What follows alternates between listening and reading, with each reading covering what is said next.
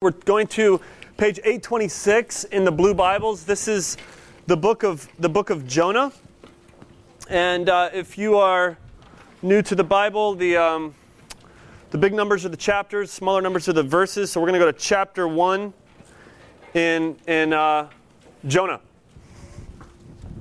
this morning. The theme today and, uh, and over the next four weeks is this idea of uh, uh, imagine a city transformed. And what we're doing is we're diving into this, this book of Jonah, this, this story of Jonah, as we imagine what it would look like to see a city transformed. This is where we're going. And what we're realizing, what we're going to realize over our time spent in Jonah, is that the city was transformed only when the messenger was transformed.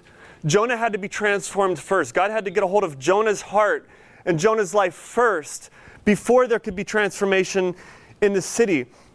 And, and I believe that you are here today uh, because you believe that, uh, that, that God can do the impossible. You believe that God can transform cities. The, the reason many of you have been journeying with the garden, like Andrea, for, for such a time, is because we have the audacity to believe that God can do the impossible. That, that God can, God's Spirit can show up in this neighborhood and, and, and, and in our body and, and transform us, do a work in us, and cause us to love each other in a way that only God can do, and then have that love just pour out and, and, extend into the community around us and into the neighborhoods around us, and then throughout the whole city of Baltimore. We believe that God can do the impossible. Amen? That's why we're here. The question that we're asking today is do you believe that God can transform you? Do you believe that God can change you? Because sometimes it's so easy to, uh, it's not easy, but we can, we can have the audacity to believe that God can change a city, but sometimes we have more trouble. We have more trouble when it comes to this question can God change you? Can He take your cold heart of stone and transform it into something that's malleable and beautiful and soft and moving toward Him? Our primary work as a church, like we don't, we, we're not building a church bec- uh, on, on the fact that we have like an awesome building. You know, we, I mean, like we, we don't do tours of our church building.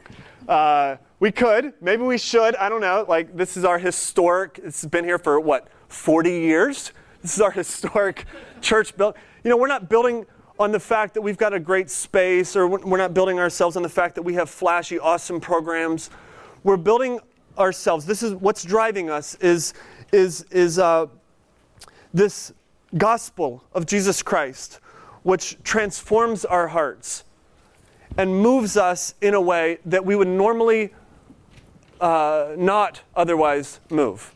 In a way to love one another, in a way to interact and love the city around us. And so, so we are here to be transformed as individuals and then as a community and then to dream, have the audacity to dream of transformation in the city as a whole. Um, this story that we're going to dive into is a, an amazing, fantastic story of, of a uh, rebellious prophet who is running from God the opposite direction. He's uh, out to sea the waves crash all around him, and, and he's thrown, he's tossed into the water. Kind of scary. And then a fish comes along and swallows him, and he survives inside the fish for three days. And then the fish spits him up on dry land. He goes and preaches to the city, and the entire city is transformed. Like, can you think of a story that is more fantastic than that? That, that is bigger than that. Um, and the wild thing is that it's true. Uh, it, it, it's not just a fantastic story, but it's, it's a true story. One theologian said that myths don't have zip, zip codes. So if you study ancient literature, this is not written as a myth. It's, it's, there's, there's concrete places that are, that are given. It's, it's written as, as a factual event, store, a story of things that actually took place and happened. Most likely, it's written as a memoir by Jonah himself. Jesus actually spoke of Jonah as a historic figure. Uh, Jesus, Jonah is the one and only prophet that Jesus ever compared his own life, life to, which is interesting to me. Um, we're going to see those comparisons as we go through the series of, of how Jonah and Jesus, uh, their, their stories and their missions have, have many parallels. I, I wonder, Jonah, Jonah lived in Gath Hepher, which is uh, near Nazareth. It's just north of Nazareth, where Jesus grew up. It's, it's only about a half hour walk from Nazareth. And so I wonder, as a child, like, did Jesus walk to Gath Hepher and, and see maybe the tomb of Joseph and, and maybe even read, read the story of Jonah right there in his hometown and, and, and uh, just contemplated it and marinated in it and thought about it. And, and maybe it was even in those, those moments that Jesus began to see the parallels of Jonah's story and Jesus' own calling, his own mission, his own life work. The God who raises the dead, the God who opens the eyes of the blind and, and uh, heals, heals the, the, the, crippled, that God um, has preserved the life of a rebellious prophet in the belly of a whale and has transformed a city. And we have the privilege this morning of diving into it and, uh, and asking God what it is that He has for us today. So, are you with me? Can I get a woo? All right. Let's pray, and then we're going to dive in. God, we do uh, believe that you can do the impossible, and we, we're going to see it here in this story, in this book of Jonah. And we ask that you do the impossible in our, uh, in our own lives, beginning with our hearts. Transform our hearts awaken us to a new love, to a new way, a, new way of thinking. Draw us to repentance. I ask that, that as we, we do uh, dive into the verses here that we're going to find in, in, the book of Jonah, that, uh, that it's not my words which are communicating, but it's your spirit that's moving through us and in our hearts. I pray that um, uh, we won't hear my voice today, but we hear your word. In Jesus' name we pray. Amen.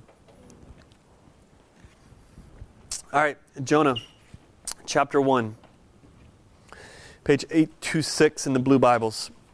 And let's, let's carefully read together verses 1 and 2. The word of the Lord came to Jonah, son of Amittai Go to the great city of Nineveh and preach against it, because its wickedness has come up before me. Jonah lived during the time of King Jeroboam II. Why don't y'all say that? King Jeroboam II. He, uh, in 2 Kings 14, you can read more about it. He had a 41 year reign in Israel, very long reign for this king. During his 41 years, Israel expanded and grew like never before. So, um, for those of you who are uh, new to the faith and, and checking things out, let's remember that Israel was God's chosen people, and they literally lived in a land, in a country, and their borders, they saw their borders as God's borders. And, and so their borders now, over 41 years, have expanded They've become a more powerful nation, which is a good thing. Israel has never seen uh, more, uh, a more prosperous time than this. No king after Solomon had, had, had more power than, than, than uh, Jeroboam II. And as, as they grew, as they became more uh, prosperous, as they had more wealth, as they had more opportunity, um, they had more power, often with power comes what? Sin. Not always, power is not a bad thing. But often, uh, uh, with, with power, it opens people up, it opens up lives and hearts to greed, to become self focused. Amos later prophesied about this entire generation, Jonah's generation, saying that they were the, the most sinful of all. They, they were completely consumed with greed, that they were completely consumed with self indulgence. And the temptation now for Jonah, or anybody, if you were living in the land of Israel at the time, the temptation would be to relax. It would be to be comfortable. The temptation would, would be apathy. Like, God is for us. We can see that God is doing great things in our land. We can see that our borders have expanded and we've become more powerful. God's given us influence. God is doing some amazing things in us and through us. And your, I, the irony is that your view of God's love then narrows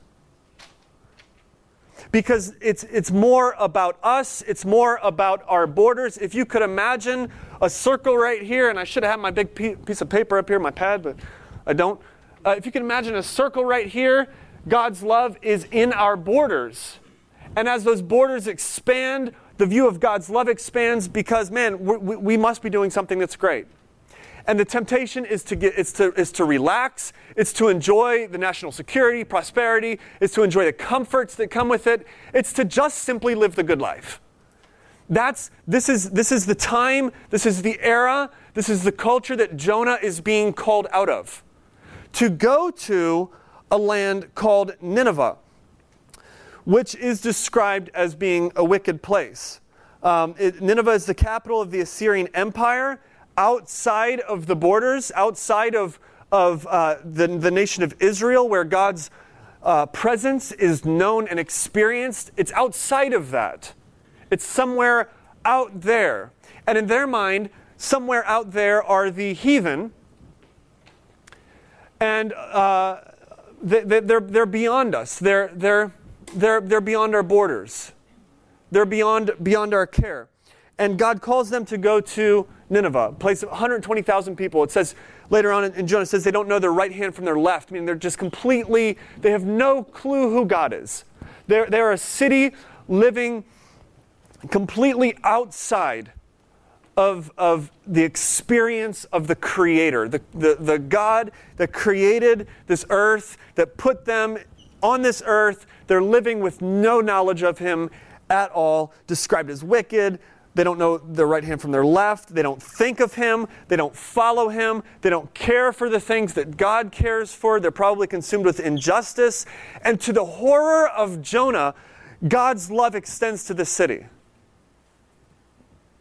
God calls Jonah out of this land, uh, out of their borders, out of the land where God's presence is being known and enjoyed and, and, and cherished and where they're flourishing. He's calling out of them to this city where there's heathen people. Like they're they're what? Like I can only imagine the conversation that God had with Jonah as he's called to preach against the city. Like God comes and says, "Hey, I want you to go to Nineveh." And Jonah just is like, "Huh? What? Why?" And God says, "They're sinful." And Jonah says, "Okay, so why do you want me to go there? Like, I know they're sinful. Of course they're sinful. They're heathen. They're outside of us, they're outside of our borders. There's some people out there, they're not in here. So, of course, they're sinful. You, so, why do you want me to go there? Like, it didn't make sense to them in their culture that God would call them from Israel to go to Nineveh and to preach to people who are far off from God. It doesn't, doesn't make sense to them that God's love would actually extend to those people. And it's amazing to me how, how often I'll hear somebody say, you know, like we, we might be doing um, a, uh, some sort of Bible discussion or, or some, some way that we're going to try to engage people who, who are far from God. And they'll say, well, um, uh, I, no, I can't invite that person because they're an atheist. Or no, I'm not going to invite them because they're, they're Muslim. Or I'm not going to invite them because they're an agnostic or whatever and, and, then all of a sudden we start to, to slide and we call it you know being just like cool and, and uh, we don't want to like jump into anybody's territory and if you're an atheist that's cool but what we slide into is the same kind of thinking that jonah had like we've got god we're cool we, we, we have our faith we're, we're pretty confident in it and the people out there well they're just out there and, and it's not really possible that God's love would extend to them in the same way that God's love extends to you. We slowly, subtly start to believe that in weird kind of ways. Read verse 3 with me. Uh, but Jonah ran away from the Lord and headed for Tarshish. he went down to Joppa, where he found a ship bound for that port, and after paying the fare, he went aboard and sailed for Tarshish to flee from the Lord. Now, I want to show you a map, if we've got the map here, uh, to give you an idea of just how far Tarshish is um, from Nineveh. Do we have the map? Is that a, is that a possible thing? Oh, just the, just the first one, and then we'll kind of click through. Sorry, I'm confusing my poor guy. All right, so there's Gath, Gath Hepher, um, where Jonah lived in, in Israel. Israel is kind of like this. These are sort of the borders right about there. I should have actually drawn, drawn the borders around Israel. And Jonah is called to Nineveh. And so we're going to put Nineveh on the map there. You see Nineveh up in the far corner? That's where Nineveh is. All right, now keep that in mind. We're going to zoom out a little bit, or actually, we're going to drop down to uh, Joppa. So there we go. So he went to Joppa. He was like, I am not going to Nineveh. That doesn't make any sense to me. Uh, those people are outside of God's love. They're outside of his care. And I'm not going there because I'm comfortable here and I'm just, frankly, a little upset that you would even call me there. And so he flees south to Joppa, which is a small port town, and he boards a boat. He's, he's thinking, I want to go to Tarshish. He boards a boat heading to Tarshish, and I want to give you an idea of where Tarshish is. So we have to zoom out a little bit. And so that's the Mediterranean Sea. Hold up, we're not even there yet. That's the Mediterranean Sea. We're going to zoom out again. We're still traveling through the Mediterranean Sea. We're going to zoom out one more time, and there's Tarshish. It is like at the end of the world for them. This is the Atlantic Ocean right here, which at the time was considered an unknown sea. So in Jonah's mind, he's thinking, I am getting the heck out of here.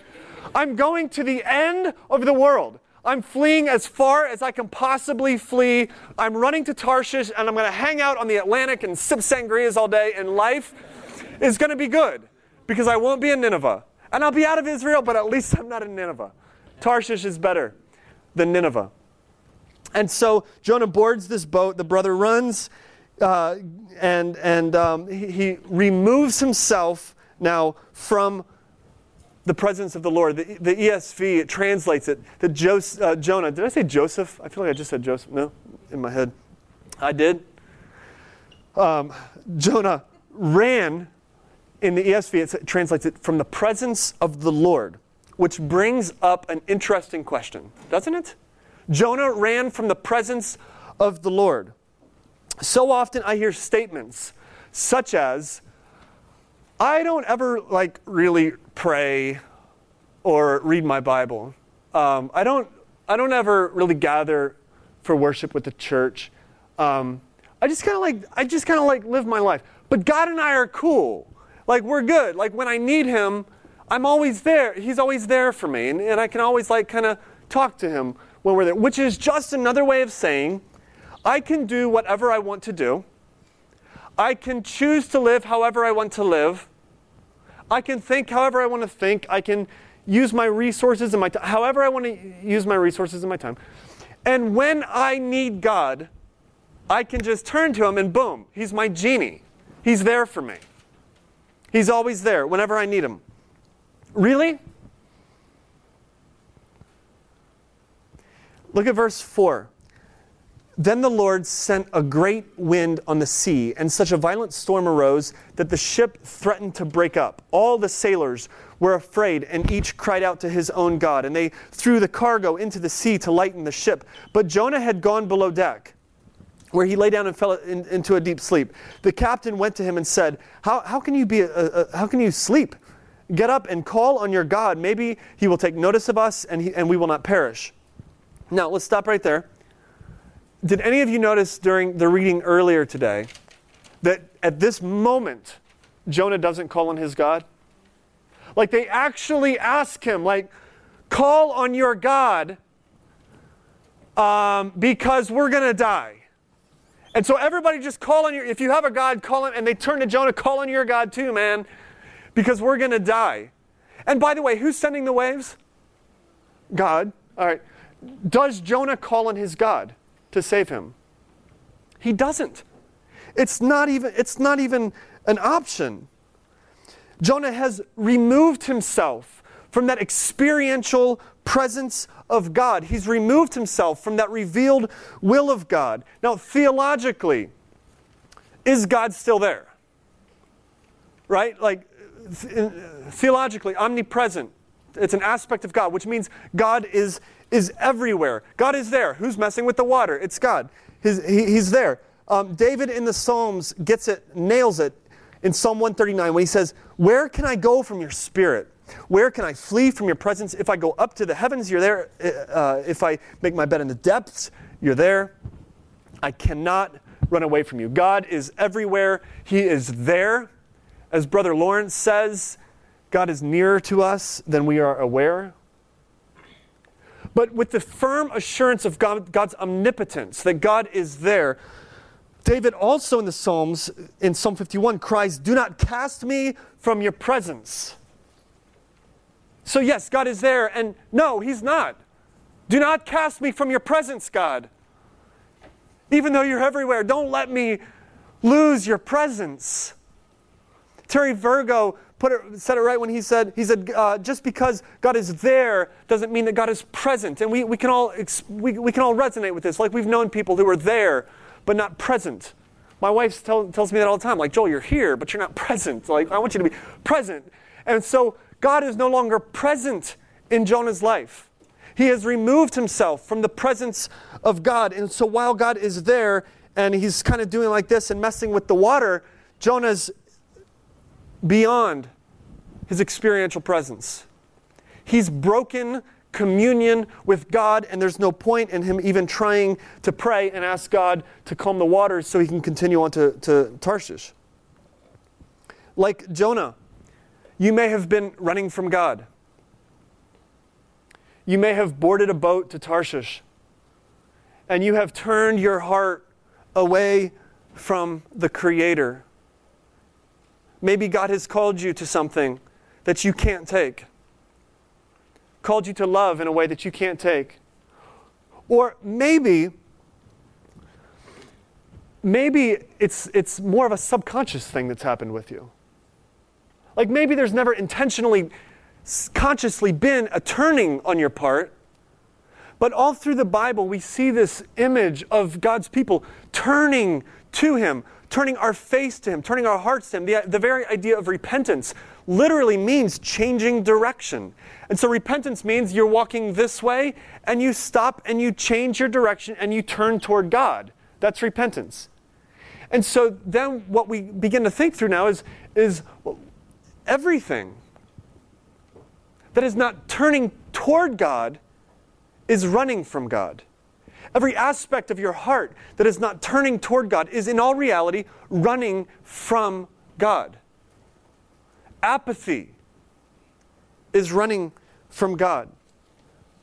Not caring about the things that God cares for. Not having God's heart. Choosing to be your own Savior choosing to do things that make yourself feel better as opposed to turning to God. Apathy is, is actually, in all reality, boarding the boat to Tarshish and getting the heck out of here. And you think of crying out, and you can't. Like Jonah, you, you, you can't. You try to pray, and it's just like, man, like, I don't even feel connected anymore. There's, there's like nothing there. I don't feel like I even have a relationship anymore. The, the biggest lesson I think our culture as a whole needs to learn is that God is not just always there as our homeboy whenever we need to turn to Him and get out of a sticky problem. Like it very possibly could be that, that, that God is, is not in, or that you are not in communion with God, and that in fact you're, you're under His wrath, and the waves are crashing all around you, and they're about to consume you, and you cannot call out, and you're utterly hopeless. You have, you have nothing left, and Tarshish is not what you thought it was going to be. This is not the life that you thought it was going to be when you started heading this direction. Look at verse 8. So they asked him, Tell us who is responsible for making all, all this trouble for us. What do you do? Where do you come from? What is your country? From what people are you? He answered, I am a Hebrew and I worship the Lord, the God of, the God of heaven, who made the sea and the land. And I don't think, by the way, Jonah was like preaching here. I think this was like a, a, a humble admission. I worship the Lord. Yeah, I, I worship the Creator. The God, yeah, the, who, that, that controls all of this. Yeah. I worship Him. This terrified them. And they asked, What have you done? They knew he was running away from the Lord because he, he had already told them so.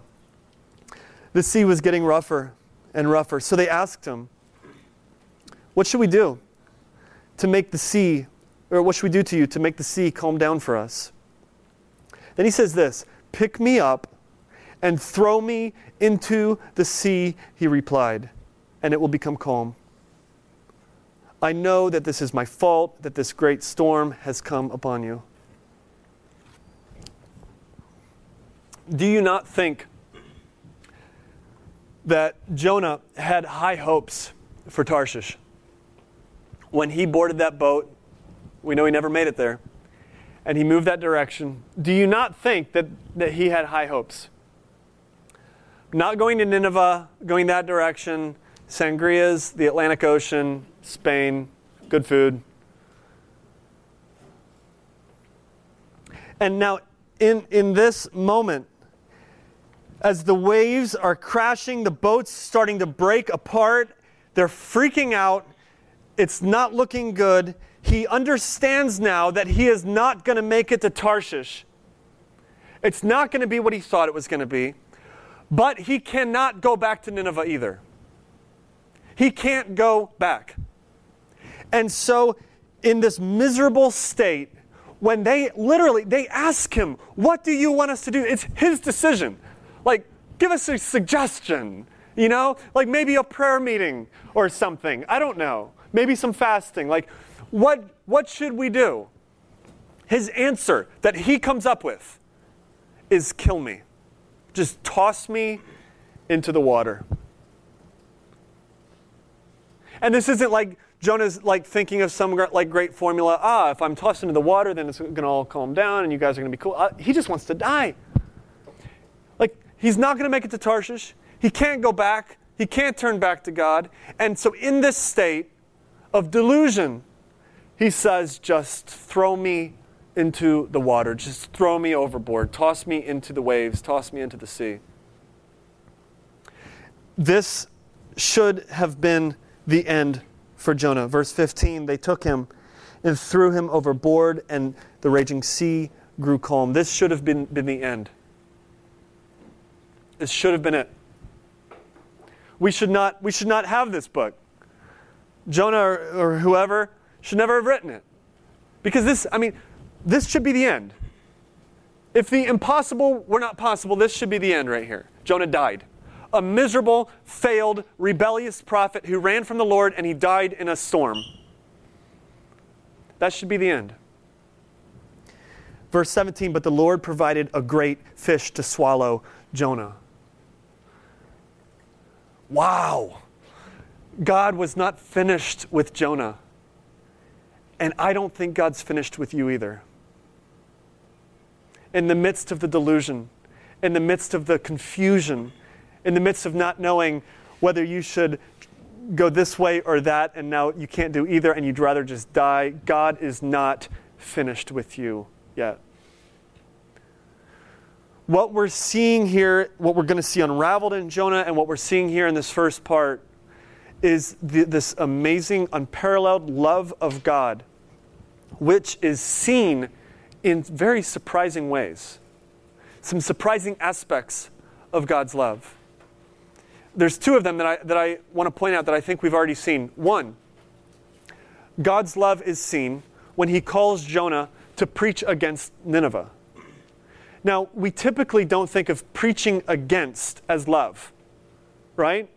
Like, who likes the term preach against? Raise your hand if you would like somebody to preach against you, and I will just start in.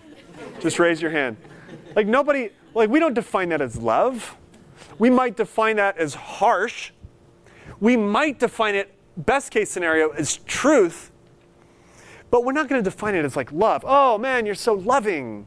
Like if I came and preached against you and I was like, Listen, you got to like wake up like you are completely living a destructive lifestyle. You are outside of the realm of God. You're not experiencing His presence. I know you think you are, but you're not, and you need to turn to God. You would be like, I don't, I don't think you would be like, wow, Joel is such a loving person. Like, I just love being around him. so loving. You know, you might be like, dang, dude is harsh. Or, wow, I am not going back there anymore. Um, but think about it. Like, Nineveh is outside of the borders of God's love. He, they're out there. Nineveh is, is a city that, that is completely living outside of the love of God, yet God loves them anyway. And God wants to redeem them and restore them and draw them back into this beautiful, unparalleled relationship with Him forever and ever and ever. And so God sends a prophet to preach against them and tell them you are living outside of God's way. And, and God loves you and He wants you to turn back to Him. Like that is love.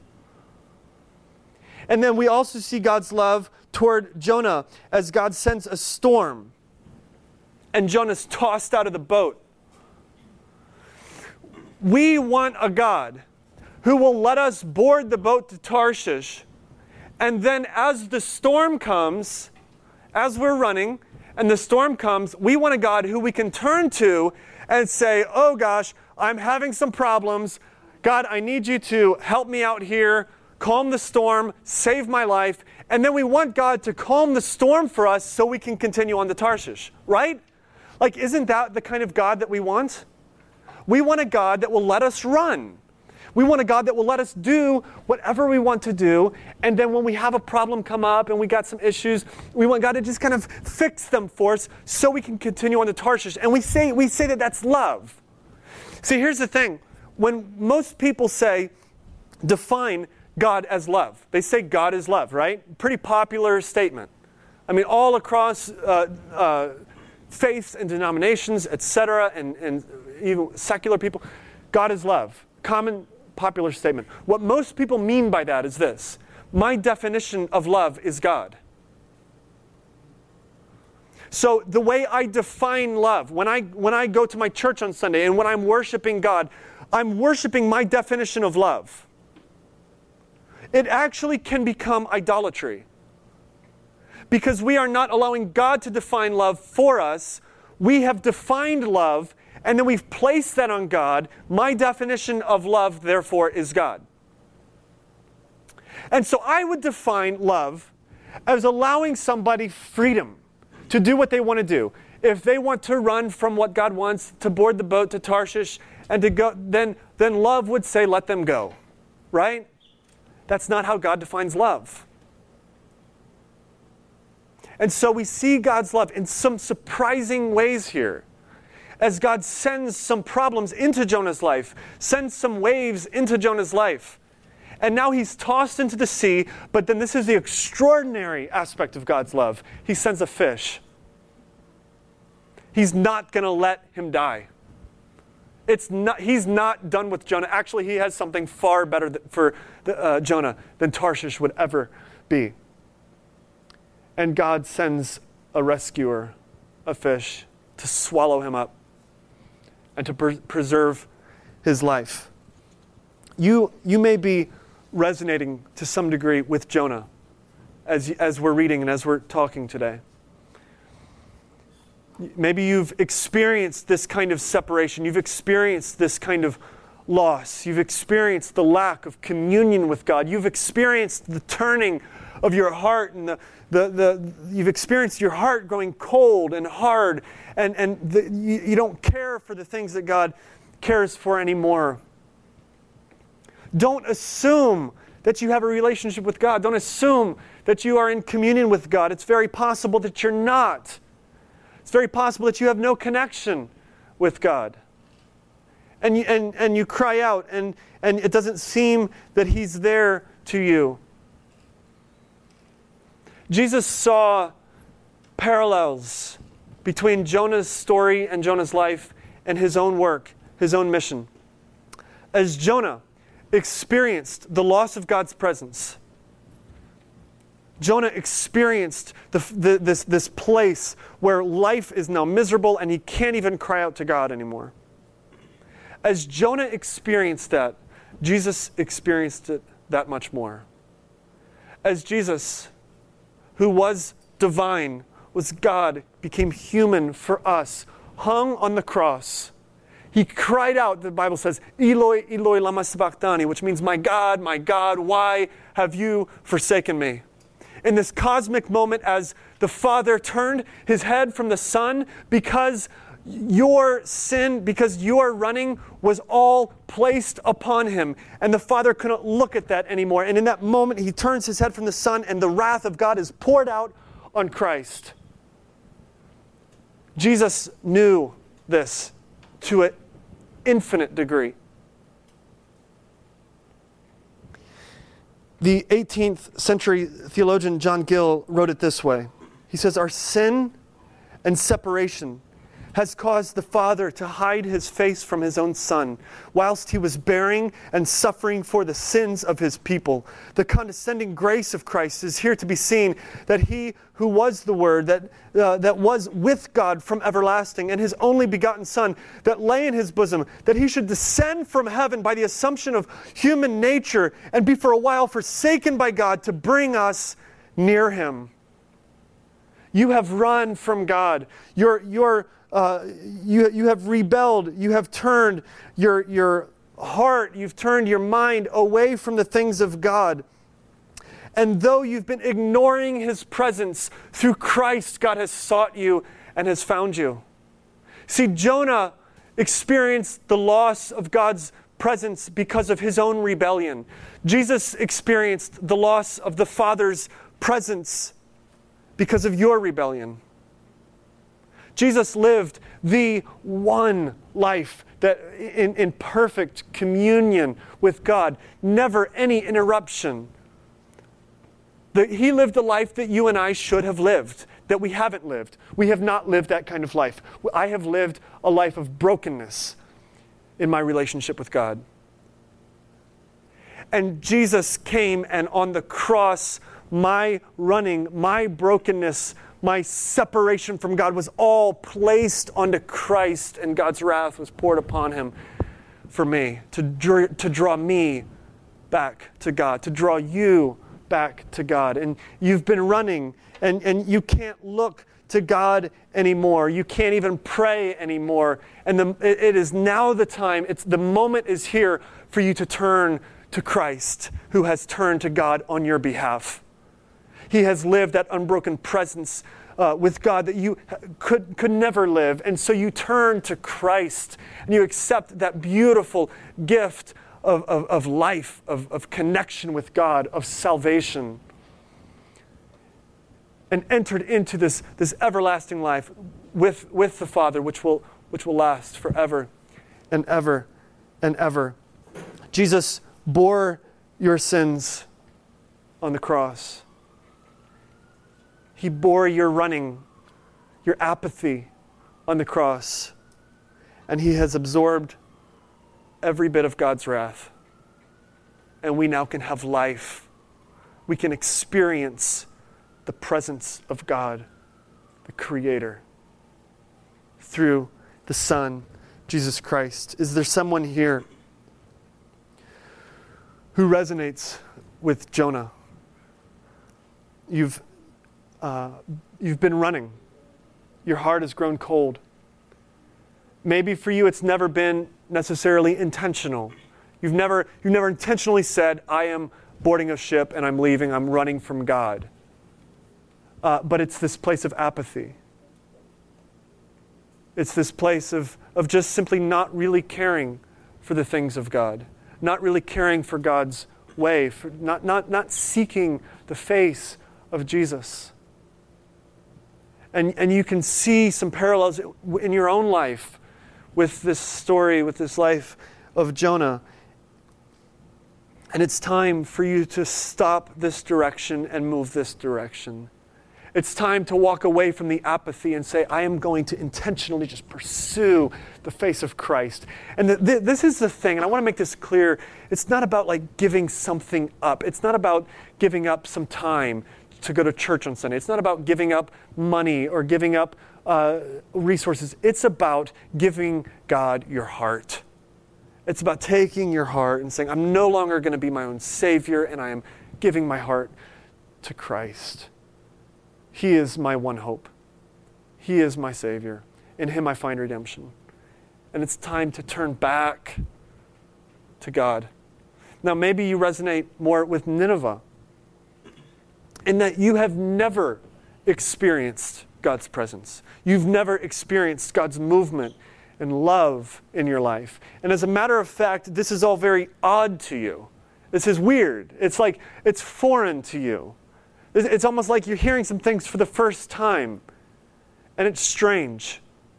And even though it's a tough message, you recognize that, like as it was for Nineveh, who was far away from God and outside of his borders, that this is actually, in all reality, a message of love. That God has found you and has consumed you and has paid the price for you and wants you, wants to love you, wants you to love him. There's a story, an old story of a, a tribe in Africa who uh, always saw God as this lion that they were chasing. And, and there was a missionary that went to them and, and they told him that, that God is like this lion and they're always chasing this, uh, this, this lion, quote unquote. And, and, but, but they can never find him. They, they almost find him. He's almost there. He's just around the corner. And then they, they move there and he's gone. So that, that was their view of God. And so the, the missionary talked to them about the lion of Judah and, and this beautiful message of the gospel that God has actually come in the flesh and has redeemed us and has found us. And they studied it, they looked at it, and then as an entire tribe, they came to, to the missionary and they said that we have been searching for God, this lion. We've never been able to find him. He's, he's always been out there. And what we realized is that the lion has been searching for us, and that the lion has found us, and that the lion has consumed us, and we are now his. That is the gospel. And that is the message that I want you to get is that it's not about what you do, it's not about your works, it's not about doing, doing nice things, it's not about even trying to do something to change the city. It's about recognizing, first and foremost, that you have been made right with God through Jesus Christ's blood on the cross. That is the gospel. That is the core. That is what drives this church. And maybe you need to pray, God, even though I've been far off from you, even though I've been running, or even though I've never even I've never heard these things. This is foreign to me.